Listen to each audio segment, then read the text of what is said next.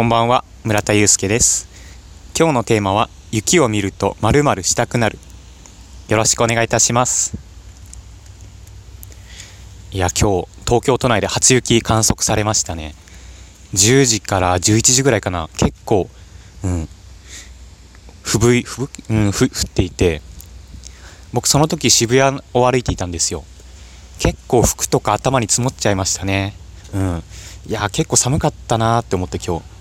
皆さん体調の方は大丈夫ですか？明日も雪降るそうなので気をつけてください。今日お話ししたいのはその雪を見ると何かしたくなることしたくなることとかありますか？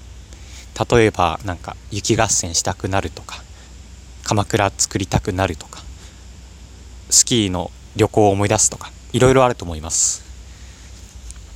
僕が雪を見てまずするのは口を開けて上見ちゃいますね。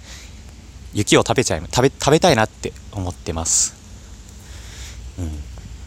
結構変な行動だと思うんですけれどもなんでそう思ったのかなって考えるとクレヨンしんちゃんの漫画の影響かなって思います、えー、とその漫画の中で雪無料でかき氷を作ろうみたいな話があるんですよ。